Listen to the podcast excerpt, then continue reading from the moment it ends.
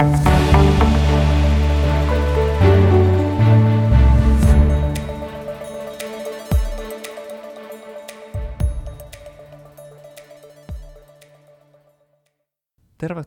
kuuntelemaan Nordea varallisuuden hoidon joulukuista sijoituspodia. Täällä on meillä meidän strategitiimistä tänään jälleen kerran äänessä Hertta Alava. Hei vaan. Ville Korhonen. Moi moi. Ja allekirjoittanut eli Antti Saari. Tässä vuodenvaihteen tienoilla usein katellaan vähän mm, syvällisemmin seuraavan vuoden näkymiä ja niin tälläkin kertaa pohditaan vähän sitä, että jatkuuko tämä nousu vielä vuonna 2024 myöskin, mutta sitä ennen niin voitaisiin kurkistaa vähän tonne peruutuspeiliin, vaikka eteenpäin ei pääsekään peruuttamalla, niin välillä kuitenkin peruutuspeilistäkin löytyy kaikkea mielenkiintoista. Ja nyt itse asiassa marraskuu oli hämmästyttävän vahva jopa markkinoilla, niin osake kuin, kuin sitten tuolla joukkolainamarkkinoilla, ja jopa tämä meidän Helsingin pörssi pääsi vaihteeksi osalliseksi tästä – kurssin noususta, niin mikä siellä nyt sitten oikein innosti sijoittajia tässä marraskuussa? No varmaan tärkein syy oli se, että nämä korkohuolet hellitti, eli inflaatioluvut on ollut aika maltillisia tässä viime aikoina, ja talouskasvu Yhdysvalloissa on pikkasen hidastunut, mikä on sitten myötä vaikuttanut siihen, että ajatellaan, että nämä inflaatiopaineet hellittää, niin korot sitten humpsahti vaihteeksi alaspäin. Et se oli tietysti erittäin tärkeä syy, mutta ei ainoa. Että toinen on sitten, että vaikka tämä talouskasvu vähän hidastuu, niin sitten taas yritysten tuloskasvun näkymät on itse asiassa parantunut. Eli me ollaan tänä vuonna nähty, että syklisellä puolella, raaka-ainepuolella on tullut aika heikkoja tuloksia, koska siellä viime vuosi oli erinomainen ja nyt sitten raaka-aineiden hinnat on tullut alas, niin siellä on ollut selkeästi miinusmerkkistä tuloskasvua, mikä on painanut sitten kokonaisuutena näitä tuloksia. Mutta nyt kolmas vuosineljännes oli sitten Yhdysvalloissa jo pienellä pientä kasvua ja varmasti viimeinen neljännes on myös ja ensi vuonna sitten nämä muutkin markkinat alkaa laajemmin osallistua tähän positiiviseen tuloskasvuun, niin sehän on sitten osakemarkkinoiden kannalta kuitenkin se loppupeleissä tärkein tekijä. Eli ihan, ihan hyviä syitä tähän nousuun mun mielestä. On, on joo. Yksi, yksi pieni tota, tietysti tämmöinen, miten, miten sitä nyt sanoisi, tämmöinen musta pilkku sieltä, sieltä kuitenkin löytyy, eli osakemarkkinoillakaan kaikki markkinat ei aina nouse. Kiinassa on ollut edelleen pikkusen haasteita, niin mikä siinä nyt sitten on ollut syynä? No, se onkin hyvä kysymys, että itse asiassa jos katsotaan Kiinan talouslukuja, niin ne on ollut ihan kohtuullisia tässä viime aikoina. Eli siellä oli kesällä sitä pientä hidastumista sen vauhdikkaan alkuvuoden jälkeen, mutta nyt sitten on taas ollut pientä piristymistä siinä kasvussa. Mutta jotenkin tämä sijoittajien sentimentti Kiinaa kohtaan on vaan niin heikko, ja sehän on ollut sitä jo tässä useamman vuoden.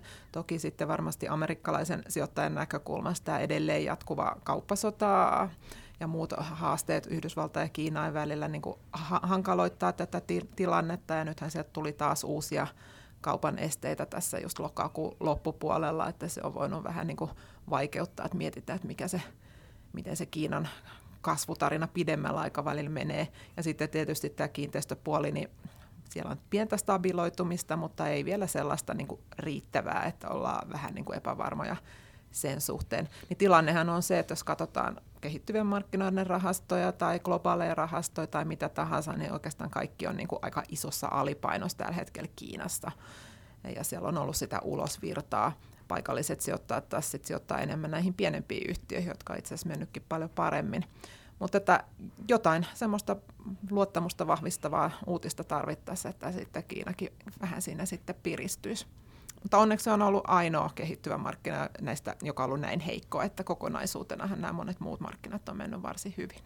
Ja optimisti voi tietysti ajatella, että siinä vaiheessa, kun kaikki on menettänyt toivonsa, niin sitten pienikin myönteinen sysäys niin voi saada aika isonkin nousun sitten aikaa. Nimenomaan, että näinhän itse asiassa kävi just tuossa aika tarkalleen vuosi sitten, että kun silloinhan Kiinassa oli nämä tiukat koronasulut viime vuonna ja sitten oltiin niin kuin vähän sitä mieltä, että nämä jatkuu niin kuin tämän vuoden kevääseen ja sitten yhtäkkiä, kun ne tässä vuodenvaihteen tienoilla poistikin nämä sulut, niin sitten me nähtiin sen muutaman kuukauden todella voimakas ralli niin, tässä vuodenvaihteen molemmin puolin. ja sitten taas se alkoi hiipua tässä tämän vuoden kevättä kohti. Et siis tämä on hyvin yllättävä ja nopea liikkeinen markkina, että se voi olla just, että silloin kun tunnelmat on kaikkein synkimmät, niin sitten ollaankin jo pohjilla, mutta kukapa tietää. Joo, näin se on. Sitä voi sopii toivoa ehkä tässä tilanteessa. Mites tota, osakemarkkinoilla ylipäätään ollut aika tosiaan myönteinen, myönteinen meno tätä Kiinaa lukuun ottamatta, niin mitäs joukkolainoissa tai korko, korkosijoituksissa, onko sielläkin ollut yhtä hyvää menoa? No siellä on ollut vähän niin kuin omansallainen meno ja viimeaikainen meno on ollut kyllä varsin mainiota. Syksyhän oli joukkolainoille haastava. No minkä takia? No koska korot nousi voimakkaasti. No miksi korot nousi? No Yhdysvaltain taloudessa oli erittäin vahva vaihe menossa – kolmannen vuosineljänneksen aikana ja se varmaan sitten kiritti noita korkoja selvästi niin kuin ylöspäin ja nyt sitten tässä loppuvuotta kohti inflaatio on maltillistunut ja korot on tullut taas reippaan loikan alaspäin ja se on sitten antanut joukkolainoille hyvän mahdollisuuden tuottaa, eli korkojen laskun myötähän lainojen hinnat kohoaa.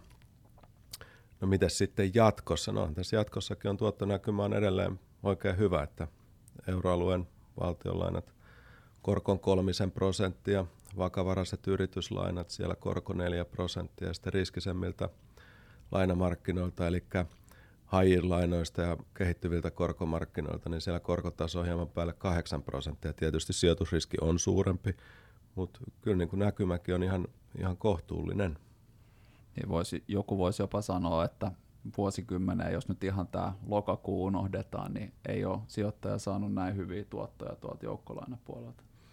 No ei ole, siis tässähän nämä muutama viimeinen viikko, niin voisi sanoa, että nämä ollut ihan tähtitieteellisen hyviä nämä joukkolainamarkkinatuotot. Ei nyt, mitä se tähtitieteellinen tarkoittaa, se tarkoittaa sitä, että ollaan saatu useamman prosentin tuottoja niin kuin lyhyessä ajassa, mutta tämä on ollut niin reipas nyt tavallaan tämä liike tuolla korkomarkkinoilla sit vaihteeksi alaspäin, että se on sitten antanut näistä lainoista niin hyviä tuottoja.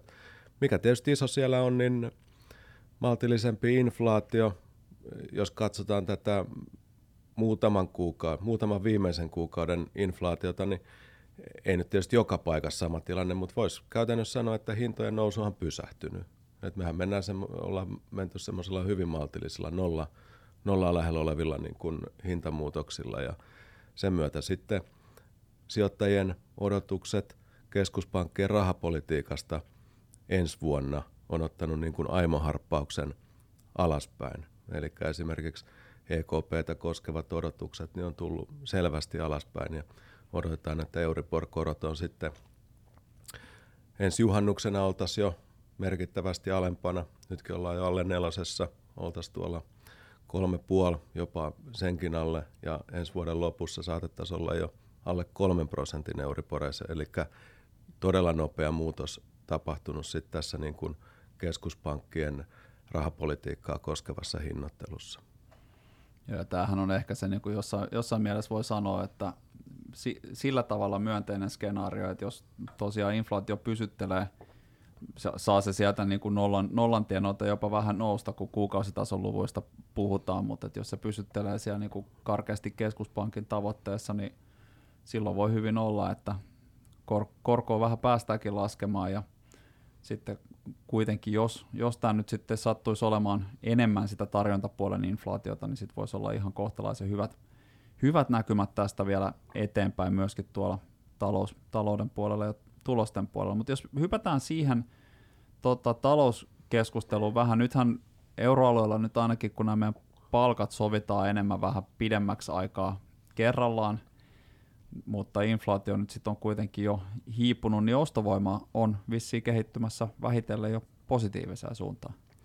No joo, jos aletaan katsoa niin kuin kuukausitasolla tätä, niin ostovoima on todellakin nyt vahvistumassa ja sehän on tietysti erinomainen uutinen kotitalouksille, että kyllähän toi silloin kun inflaatio kävi siellä 10 prosentissa, niin kyllähän siinä lähes jokainen menetti sitä ostovoimaansa, että sellaisia palkankorotuksia ei tullut ja me ollaan niin kuin nähty monissa Euroopan maissa aika heikkoa vähittäismyynnin kehitystä tässä viime aikoina.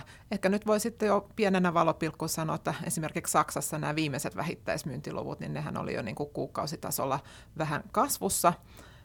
Ja siinä oli varmaan semmoinen puolen vuoden jakso, että ne oli ollut koko ajan vain pienenevää.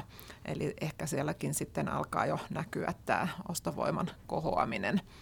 Ja sitten tietysti niin kuin ensi vuonna, jos niin kuin todellakin nämä korot sitten alkaa laskea, niin sitten se vähän auttaa sitten asuntovelallisia, etenkin just täällä Pohjoismaissa, että koska täällähän on tyypillisesti vaihtuva korkoisia asuntolainoja, niin siitä on tullut sitten lisää iskua sitten kuluttajille.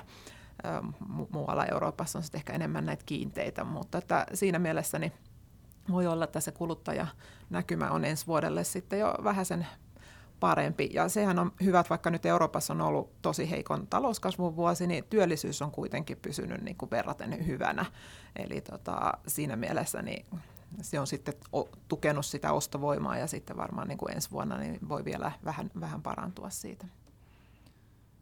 Joo, ja tässä ehkä voisi Voisi sanoa myöskin, että tietysti kun sitä ostovoimaa miettii, niin toki on niin myöskin, että hinnat on edelleenkin korkeammalla tasolla kokonaisuutena tarkastella kuin missä oltiin vaikka silloin 2020 tai 2021, eli se inflaatiohan on enemmän semmoinen kertyvä asia, eli kun siitä puhutaan, niin puhutaan aina hintojen muutoksesta vuoden, vuoden takaisin verrattuna, mutta ne viime vuoden hinnan nousut ei nyt sieltä sillä, sillä vielä poistu, että inflaatio on vähän vähemmän positiivinen kuin mitä se oli, oli aikaisemmin. Eli se tietysti hyvä muistaa, yksi asia, mikä tässä korkojen nousun päättymisessä, jos ohjauskorkoja puhutaan, niin on myös myönteinen asia on se, että se helpottaa yritysten suunnittelua. Sitten siinä vaiheessa, kun tämä hirveät korkoliikkeet, mitkä siis nämä on ollut ihan poskettomia, voisi sanoa, tässä viime aikoina, kun se tuossa vähän rauhoittuu, niin sitten on helpompi kuitenkin ennakoida sitä tulevaa, kun mietitään investointeja ja niiden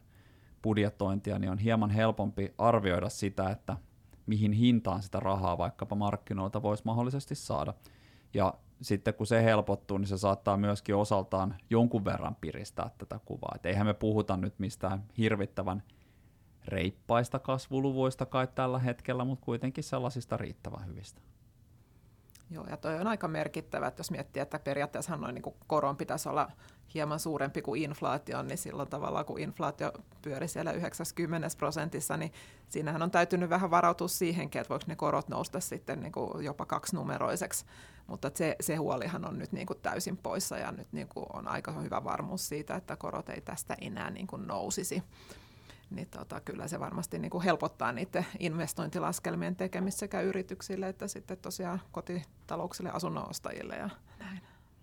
Joo, juuri näin. Ja kun tuossa puhuit tuosta taloudesta, niin tietysti sijoittajan näkökulmasta ehkä niin kuin, no, mennään ehkä tähän vielä, että oikeastaan Helsingin pörssille tämä eurotalous on aika tärkeä ja miten tämä kehittyy ja se, että Euroopassa on ollut niin heikko, niin on yksi syy siihen, minkä takia Helsingin pörssikin on pärjännyt vähän heikommin tai reippastikin heikommin kuin muu maailma.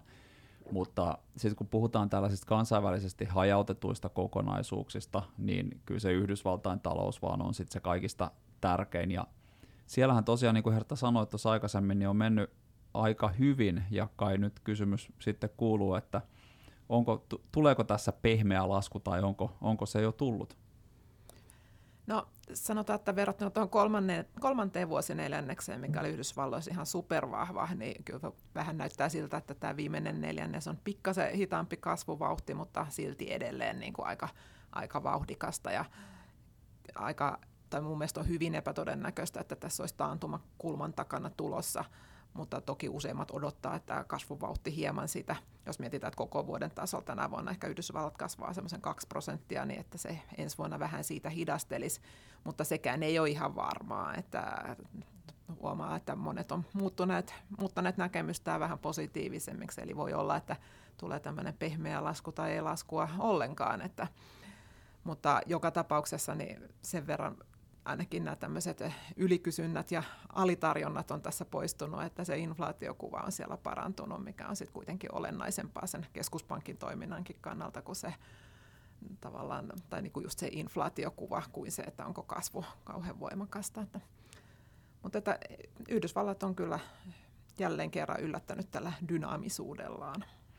Joo, ehdottomasti. Ja siellä on ehkä niinku sellaisia asioita, mitkä on voinut herkästi jäädä huomiota, että nämä, tota, vaikka just tämä mikrosirutuotannon siirtäminen vähitellen länsimarkkinoille, eli käytännössä siis Aasiasta Yhdysvaltoihin ja Eurooppaan ainakin niin, että nyt ne seuraavat tehdasinvestoinnit sitten tehdään tänne, ja samoin sitten nämä vihreän siirtymän investoinnit, mitä on tuettu ihan julkisilla varoilla, niin ne on kyllä Yhdysvalloissa jossain määrin onnistunut ylläpitämään sitä investointikysyntää, vaikka ehkä tämä korkojen nousu sitten on kuitenkin painanut siellä vaakakupissa toisella, toisella puolella.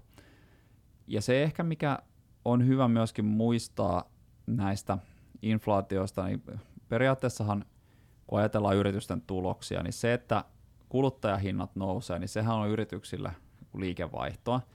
Et se, se ei ole niin kuin siinä mielessä tulosten kannalta huono asia, mutta se mikä siellä sitten jarruttaa on se, että kun palkat nousee ripeästi, se on kuitenkin, kun katsoo yritysrypästä kokonaisuutena, niin se on se isoin, isoin kustannuserä, että jos palkat nousee liian nopeasti, niin sitten siihen on hankala sopeutua, ja se on ehkä se, mikä on osaltaan nyt sitten aiheuttanut haasteita yrityksille tässä viimeisten parin vuoden aikana, ja nythän se vaikka palkat nousee inflaatiota nopeammin, niin ne, se, niidenkin nousutahti kuitenkin esimerkiksi Yhdysvalloissa on hidastumassa, mikä tarkoittaa sitä, että sieltä tuleva kustannuspaine vähitellen hellittää, ja se sitten niin kuin osaltaan helpottaa kyllä sitä tuloskasvua. Et monet on ihmetellyt sitä, että miksi tai miten, miten tässä on selvitty yritysten tulostenkin osalta loppupeleissä aika maltillisilla, kun katsotaan kokonaislukuja, niin aika maltillisilla miinuksilla ää, niin kuin kasvumielessä. Ja osa syy siihen on, on tämä, minkä Hertta nosti tuossa aikaisemmin, että kun viime vuonna energia- ja perusteollisuus, eli nämä raaka-ainevalmistajat pärjäsivät erittäin hyvin, kun energiahinta nousi, raaka-aineiden hinnat nousi, niin viime vuonna sitten taas muilla aloilla oli haastavampaa. Tänä vuonna sitten taas muilla aloilla on vähän helpompaa, varsinkin Yhdysvalloissa nämä tärkeät teknologia-alat alkaa vähitellen vetää paremmin, ja siellä itse asiassa vaikka kulutustavarat ja palvelut, missä nyt on verkkokauppaa ja sitten sähköautovalmistaja ja muuta, ja, ja sitten myöskin toi tota, viestintäpalvelut, niin niissä kasvukäänne tuli jo tuossa alkuvuonna, ja nyt sitten vielä tota, teknologian puolella tulee sitten myöhemmin tässä, niin tämä tavallaan eri alojen tai niin kuin alojen eri tahtisuus tässä selittää osaltaan sen, että on menty tällaisella maltillisella tota, nolla kasvun kautta pienen miinuksen öö, tota, tai pienellä miinuskasvulla, mutta siis tosiaan tästä eteenpäin, niin mehän ollaan menossa ihan hyvään, hyvään kasvuvauhtiin siellä. Mitäs sitten tota, vielä, vielä tässä nyt näistä korkosijoituksista tosiaan, tosiaan jutel, juteltiin vähän jo, mutta mitä sieltä nyt sitten voi vaikka ensi vuonna odottaa? Onko hyviä tuottoja luvassa? No kyllä pitäisi hyviä tuottoja olla luvassa, eli tämä tämän hetken korkotaso, jos sitä verrataan niin kuin aikaisempiin vuosiin, niin on, on tietysti selkeästi korkeampi. Eli ei, niin kuin tässä aikaisemmin jo puhuttiin, eli jos enää ei odoteta korkojen nousevan, vaikka ne korot nyt pysyisivät suunnilleen näillä tasoilla tuossa ensi vuoden, niin ihan tämä juokseva tuotto, mitä joukkolainamarkkinoilta on tarjolla, niin kyllä sitä voidaan luonnehtia niin kuin hyväksi tuotoksi. Eli silloinhan siellä päästä semmoisiin 3-4 prosentin tuottoihin näissä maltillisen riskin joukkolainamarkkinoissa ja sitten riskisemmistä, niin kuka ties vähän enemmänkin.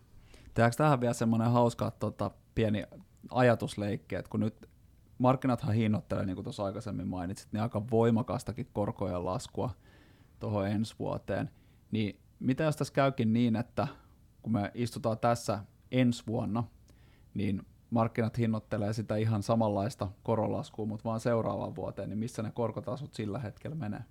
No varmaan ollaan aika samoilla tasoilla, että siis periaatteessa nämä aggressiiviset hinnoitteluthan on näissä tämän hetken koroissa jo. Et jos me nyt todetaan, että ne on niin kuin ihan mielenkiintoisen näköisiä ne korot, mitä nyt on tarjolla, niin siellähän on niin kuin niitä aggressiivisia odotuksia nyt jo sisällä. Et kyllähän korkosijoittamistakin pitää hahmottaa sitten vähän niin kuin pidemmällä tähtäimellä, eli yksittäisen vuoden tuotot joukkolainamarkkinoilta niin voi heilua jonkun verran ylös, ylös tai alaspäin – verrattuna siihen, mikä se alkuvuoden korkotaso on ollut.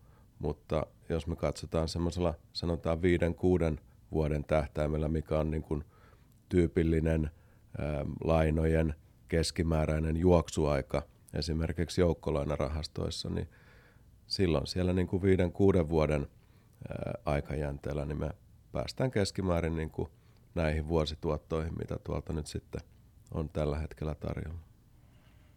Joo, näin se, näin se on ja tosiaan tämäkin vuosi itse asiassa jo on aika hyvä joukkolainapuolella, että vaikka tässä on ollut aika voimakastakin heiluntaa, niin nyt jos tänä päivänä katsotaan tämän kuluvan vuoden tuottoja, niin mehän ollaan aika hyvillä tasoilla.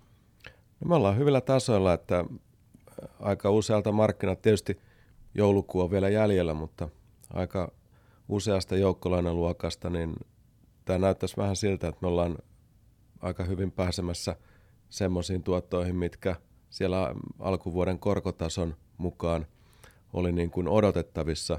Tähän vuoteenhan tietysti mahtunut erittäin isoja liikkeitä matkan varrelle, eli välillä ollaan niin kuin otettu kovia kiihdytyksiä tuottomielessä ylöspäin ja sitten välillä korot on taas noussut voimakkaasti ja ne tuotot on ollut sitten miinusmerkkisiä, mutta jos sitä katsotaan niin kuin tänne heilunnan lävitse, niin aika hyvään, aika hyvään tuottoon ollaan niin kuin joka luokasta sitten matkalla noin koko vuoden osalta. Joo, näin se, näin se on ja ehkä tässä nyt jonkunlaisena yhteenvetona voi sitten todeta, että hyviä tuottoja tarjolla joukkolainamarkkinoilta ja ainakin jos me ollaan oikeassa, niin vielä parempia tuottoja tarjolla osakemarkkinoilta. Eli kyllä tässä ihan, ihan hyviä aikoja sijoittajalle on, on tiedossa, ainakin nyt sitten näillä näkymin. Näihin kuvia tunnelmiin voitaisiin ehkä päättää tämä meidän joulukuinen sijoituspodi. Palataan sitten tähän asiaan tuossa tammikuun puolella uudestaan ja kai tässä on sitten hyvä aika toivottaa oikein rauhallista joulun aikaa kaikille kuulijoille ja kiitos paljon mielenkiinnosta. Kiitos. Kiitos. Hei hei.